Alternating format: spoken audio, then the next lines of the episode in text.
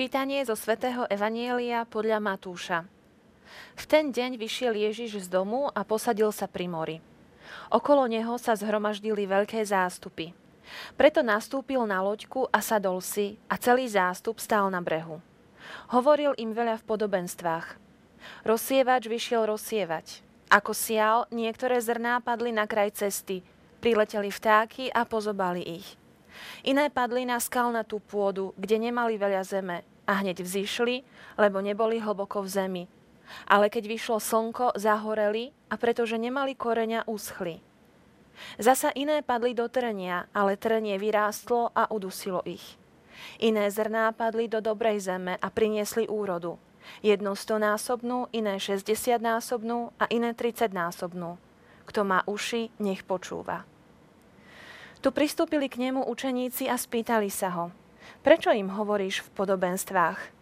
On im odpovedal, pretože vám je dané poznať tajomstvá nebeského kráľovstva, ale im nie je dané. Lebo kto má, tomu sa pridá a bude mať hojne.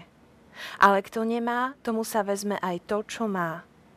Im hovorím v podobenstvách, lebo hľadia a nevidia, počúvajú a nepočujú, ani nechápu. Tak sa na nich splňa Izaiášovo proroctvo. Budete počúvať a nepochopíte, budete hľadieť a neuvidíte. Lebo otupelo srdce tohoto ľudu. Ušami ťažko počujú a oči si zavreli, aby očami nevideli a ušami nepočuli, aby srdcom nechápali a neobrátili sa, aby som ich nemohol uzdraviť. Ale blahoslavené sú vaše oči, že vidia, aj vaše uši, že počujú. Veru hovorím vám, mnohí proroci a spravodliví túžili vidieť, čo vidíte vy, ale nevideli, a počuť, čo vy počúvate, ale nepočuli. Vy teda počujte podobenstvo o rozsievačovi.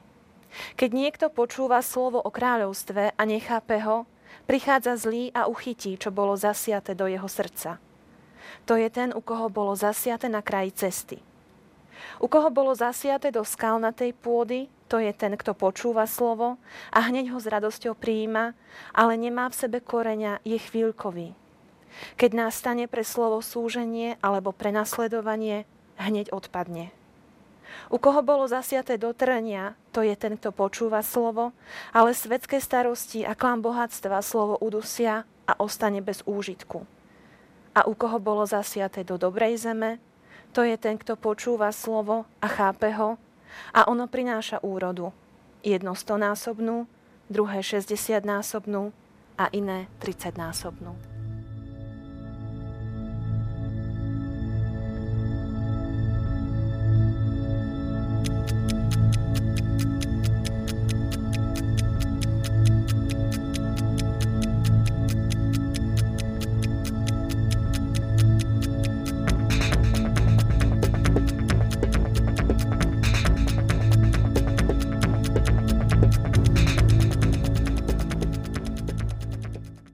Milí televízni diváci, dnešné evanielium je o zasievaní slova. A aj táto naša relácia je o zasievaní Božieho slova a o jeho vykladaní a uvažovaní o ňom. Dnes to budeme robiť s mojim hostom, ktorým je Don Marian Valábek, Salesian a riaditeľ Centra pre rodinu Bratislavskej arcidiecézy. Srdečne vitajte. Pekné chvíle pri zamýšľaní nad Božím slovom. Máme veľmi uh, známe podobenstvo, veľmi známe evanielium.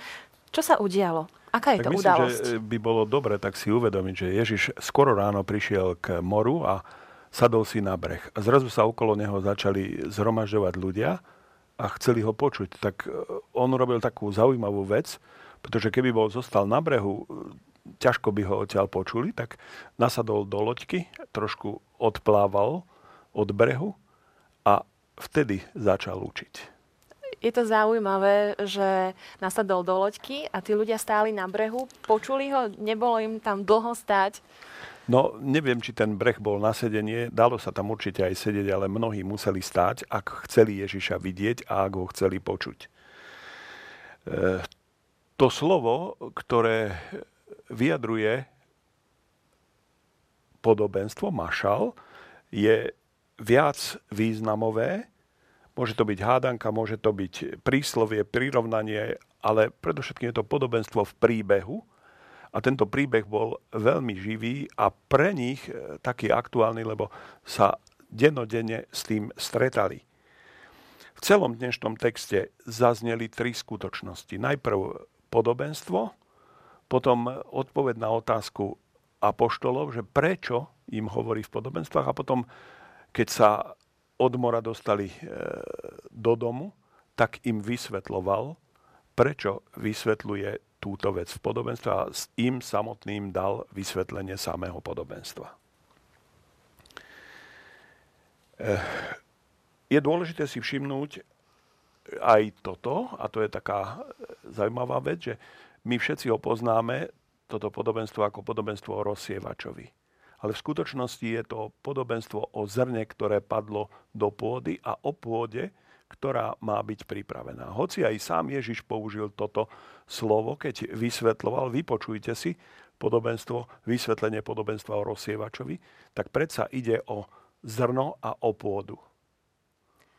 Už ste načrtli, že pán Ježiš hovoril v podobenstve. Nie je to prvýkrát veľmi rád používal podobenstva, ale hovoril v podobenstvách pre zástupy.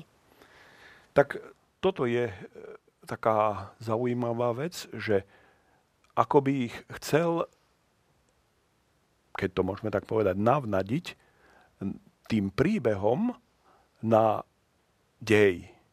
A v tomto deji im vyrozprával toto podobenstvo a oni akoby tak začali, e, neviem či povedať, alebo či je to dobrý výraz, s otvorenými očami snívať a predstavovať si, čo hovoril. Ale potom neskôr Eh, keď vysvetloval toto podobenstvo, tak hovorí, že kto má uši na počúvanie, nech počúva. A neskôr ešte, keď už potom bol so samotnými apoštolmi, tak ešte viac to dovysvetlováva. To znamená, že týmto ľuďom niečo urobil, ale oni ešte nechápali, o čo ide. Nepochopili tú, to vnútro tohoto príbehu pretože hovorí o uzavretí uší, očí, tak e, nás to tak vyzýva, aby sme rozmýšľali, že ako otvoriť oči, uši. Čo urobiť? Že aké sú tie podmienky, aby sme pochopili to slovo? Tak ak spätne sledujeme, apoštoli už boli viac otvorení pre pochopenie tohto slova a to najmä preto, že už sa s Ježišom modlili. A dá sa povedať, že pochopiť Božie slovo bez modlitby, tak ako ho myslí Boh, je nemožné. Že mnohí študujú sväté písmo, ale zostanú len na povrchu textu alebo slov, alebo dokonca písmen a e, začínajú okolo tohoto v úvodzovkách filozofovať a nevojdu dovnútra toho daného textu. Bez modlitby toto nie je možné tak je dôležité, aby sme si uvedomili, že prístup k Božiemu slovu a k jeho pochopeniu nám dáva modlitba. Tak tu by sme mi mohli povedať, že tá tretia časť, ten výklad e, podobenstva už poskytuje akési aj vnútorné vysvetlenie, lebo apoštoli boli už pripravení na to, aby prijali aj toto vysvetlenie z Božieho slova. To znamená, že tie zástupy nepochopili význam toho slova? Brali to len v tom prirodzenom zmysle? Vyzerá to tak, že ešte v tej chvíli nepochopili, že oni boli vlastne na začiatku cesty. Boli zvedaví na Ježiša, na tohoto učiteľa, ktorého už zažili pri nejakom uzdravení, pri nejakom zázraku, pri nejakých e, slovách ale stále boli zvedaví na to, čo povie. Ale vyzerá to, že boli ešte ako, ako si očakávaní, že čo ešte Ježiš v úvodzovkách vyvedie. Keď ste povedali, že bez modlitby sa nedá Božie slovo pochopiť, to znamená, že predtým, ako ideme čítať alebo počúvať Božie slovo, máme sa stíšiť, modliť. Ako, čo máme urobiť? Tak toto je taká zaujímavá otázka, ktorá e, navodzuje aj možno, e, či sa dá alebo sa nedá, tak tu je rozdiel, či čítam individuálne, samozrejme, že s modlitbou, a či počúvam Božie slovo v liturgii, lebo tam je to ďaleko silnejšie a tam počúva aj celé zhromaždenia, tam je oslovený Boží ľud. Takže o tomto snáď neskôr porozprávame, ale e, teraz v tejto chvíli naozaj si potrebujeme uvedomiť, že bez modlitby nie je možné pochopiť Božie slovo.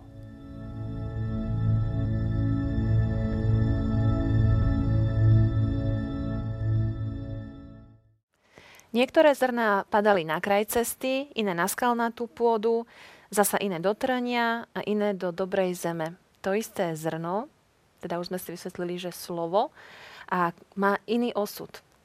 Tak toto je veľmi dôležité si uvedomiť, že to slovo zaznieva od rozsievača.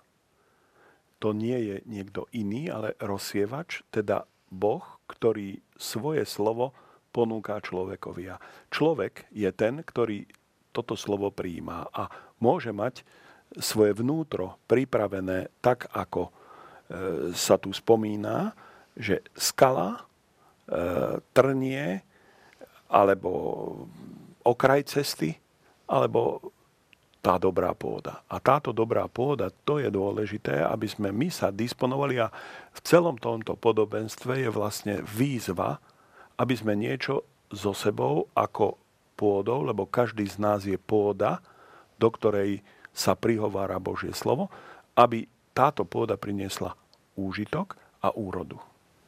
Takže je to na nás, ako my si pripravíme tú pôdu vo svojom srdci. Vy ste priniesli ako rekvizity knižky, kde vidíme zábery a fotografie pôdy. Najmä e, na tomto obrázku je taký typický obraz e, tejto palestínskej pôdy, kde naozaj je tam aj cesta, sú tam skaly, je tam aj trnie a je tam aj dobrá pôda. A ten rozsievač, e, tak ako rozsieval, oni rozsievali e, rukou, čiže nebol tam žiadny stroj ako dnes, hej, tak e, to zrno zaletelo tam aj tam, aj tam. A dá sa povedať, že tak ako sa Božie slovo aj dnes pohybuje medzi ľuďmi, tak ku každému sa prihovára a záleží, čo ten človek s tým slovom urobí. Ja som povedala na začiatku, že aj táto relácia je o zasievaní Božieho slova. Tak uh, diváci nás sledujú a teraz si hovoria, tak čo máme urobiť, aby sme tú pôdu v srdci mali dobre nachystanú, aby aj táto relácia bola pre nás úžitkom? Tak ako sme si povedali, že je veľmi dôležitá modlitba. A druhá vec, ktorá je veľmi dôležitá, že musíme to slovo nechať padnúť hlboko do srdca, lebo len vtedy, keď tam zakorení, vtedy je možné, aby prinieslo úrodu. Evangelista, keď zaznamenal toto podobenstvo, on netušil, e, ku komu sa to pretvárajúce Božie slovo dostane. Lebo sám Ježiš toto podobenstvo označuje ako slovo. Svetý Gregor Veľký hovorí o písme ako o nevyčerpateľnom prameni a svätý Efrem, taký známy básnik o Svetom písme, hovorí, Boh vložil do svojich slov v písme rozmanité poklady, aby sa každý z nás mohol obohatiť týmito pokladmi.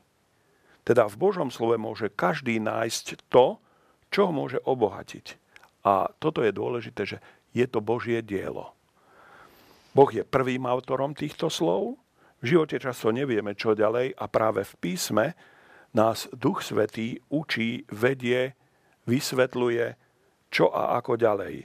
A princípy tohto pôsobenia naznačuje e, prolog z Evanielia podľa Jána, ktorým sa treba nechať sprevádzať aj pri čítaní každého slova alebo pri počúvaní každého slova.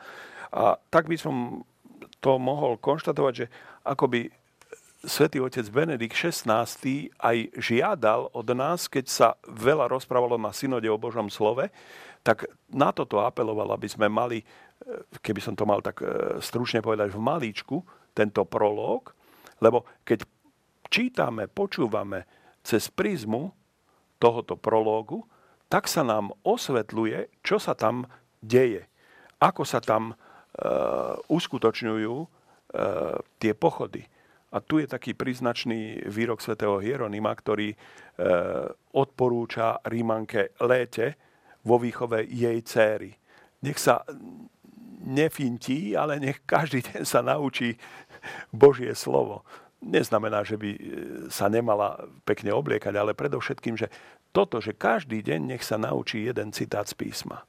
To je taký zaujímavý návrh a predpokladám, že keď to zaznamenali aj na synode o Božom slove, tak e, bol tento výrok uskutočnený, alebo táto požiadavka svätého Jeronima bola od tejto rímanky uskutočňovaná vo, výchove, vo výchove jej céry. Tak mi nápadlo, keď ste rozprávali o tom, že učiť sa na spameť e, Božie slovo, že mnohí počas prenasledovania aj u nás v Československu e, vďaka tomu prežili aj vo väzení, že vedeli na spameť niektoré e, úrivky alebo celé evanielia. A sú, sú nejakí známi ľudia, známe osobnosti, o ktorých vieme, že pravidelne čítali sväté písmo? Tak určite máme veľa takýchto osobností a sú také zaujímavé, ale aby sme trošku sa ešte vrátili k tomu, ako je to dôležité mať.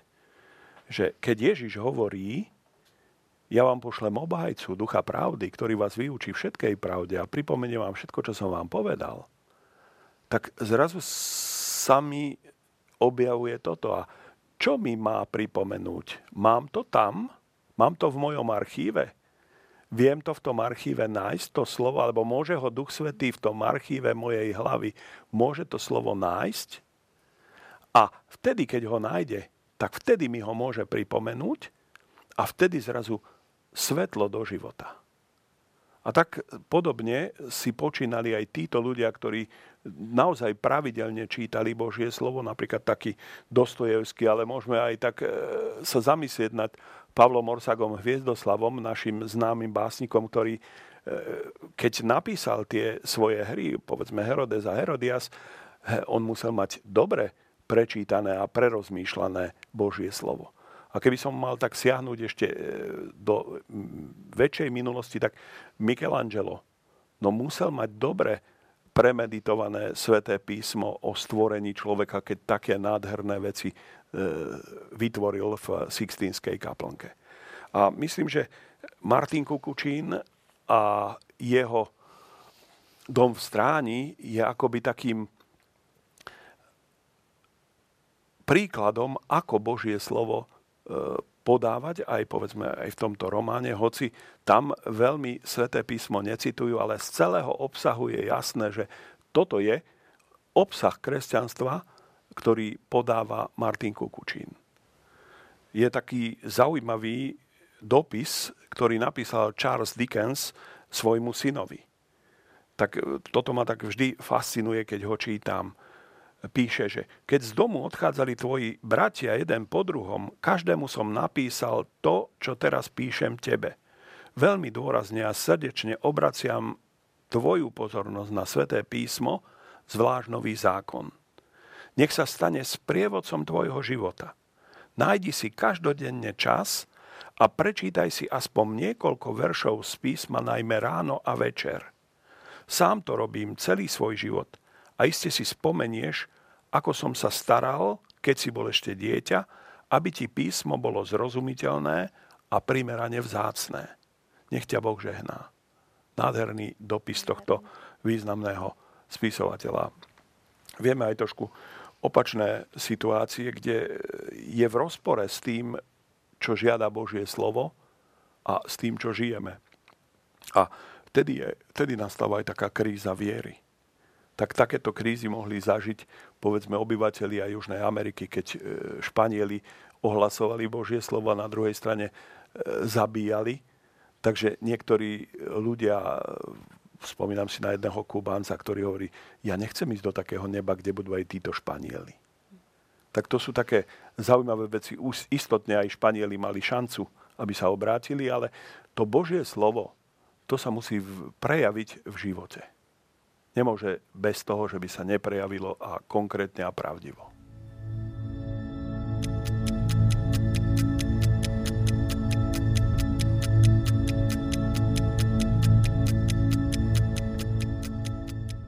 A u koho bolo zasiate do dobrej zeme, to je ten, kto počúva slovo a chápe ho a ono prináša úrodu jedno stonásobnú, druhé 60-násobnú a iné 30-násobnú.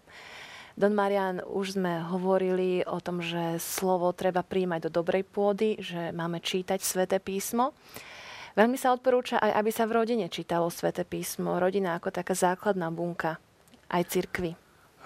Toto je taká zaujímavá vec, ktorá odznela už na synode o Božom slove, ale aj neskôr na synode o novej evangelizácii, dokonca až tak, že hovoria e, synodálni otcovia, že e, by sme mali chodiť pripravení na e, počúvanie Božieho slova, na bohoslužbu, aby sme už vedeli, o čom bude čítanie a že toto je jedna z takých veľkých víziev.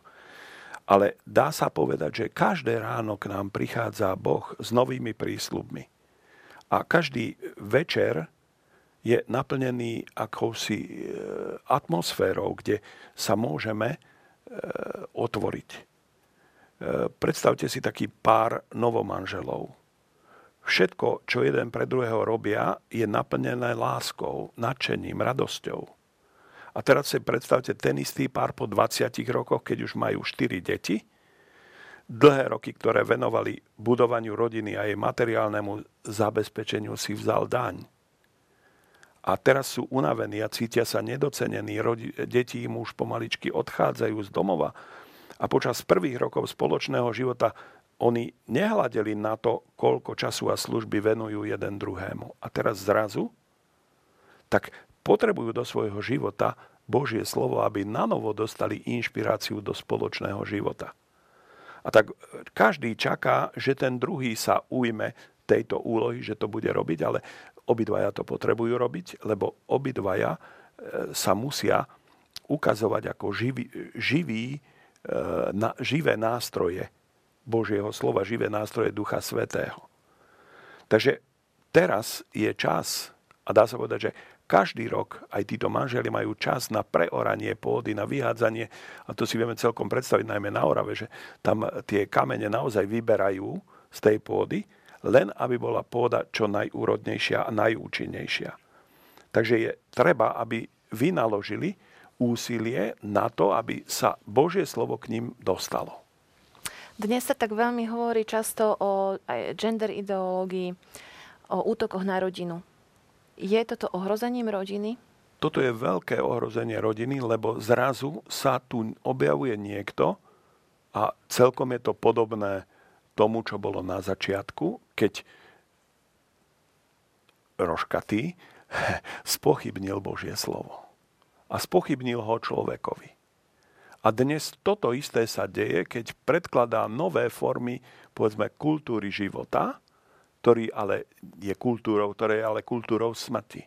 A to predstavuje ako niečo dobré. Takže aj pre sviatosť manželstva a pre manželstvo zrazu prichádzajú iné podnety, ktoré sú v rozpore s Božím slovom a ukazujú sa ako veľmi E, autentické a pritom sú falošné.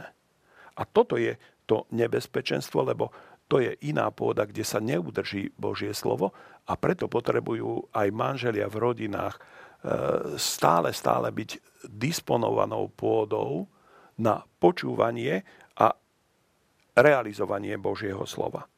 A práve prostredníctvom sviatosti manželstva je každému partnerovi dané nové srdce, ktoré upevňuje spojenie ľudskej a božskej, schopno, božskej schopnosti milovať. Božia milosť zároveň ukazuje partnerom cestu, ako sa pohrúžiť do vzájomnej lásky a prikryť množstvo hriechov aj osobných slabostí.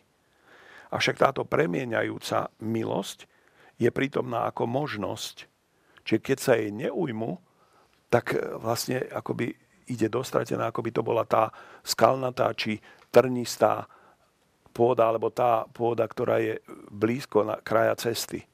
A tam jednoducho sa to neujme. Tak naozaj títo manželia potrebujú urobiť vo svojom živote e, taký, by som povedal, poriadok. Hej, a tým poriadkom je vlastne otvorenie sa pre Božie slovo. A toto Božie slovo nemôže byť bez modlitby. Len e, s modlitbou sa viem otvoriť tomu, aby e, Duch Svetý pôsobil. Aj tu platí, o čokoľvek budete prosiť Otca v mojom mene, dávam Ducha Svetého. A tento Duch Svetý vlastne urobí v nás účinné zasiatie slova do hlbokej ornej pôdy. Veľmi pekne vám ďakujem, Don Marian, že ste nám vysvetlili toto slovo a teším sa, že sa stretneme aj pri nasledujúcich reláciách. A ja. Ďakujem. Milí priatelia, teším sa na vás na budúce. Dovidenia.